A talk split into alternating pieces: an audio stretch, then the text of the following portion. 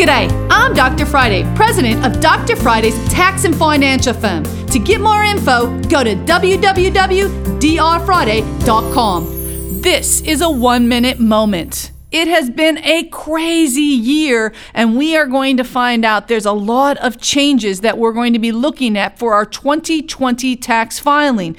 Any individual that received PPP money, for example, that would be employees, businesses, self employed, any PPP money, they have changed. From up until now, we have been saying we were going to be backing out expense. Guess what? You can take the expense that you use the PPP money on your 2020 tax return for forgiven PPPs. If you have questions, you need to go to my website, drfriday.com, and set up a tax appointment or call me at 615 367 0819.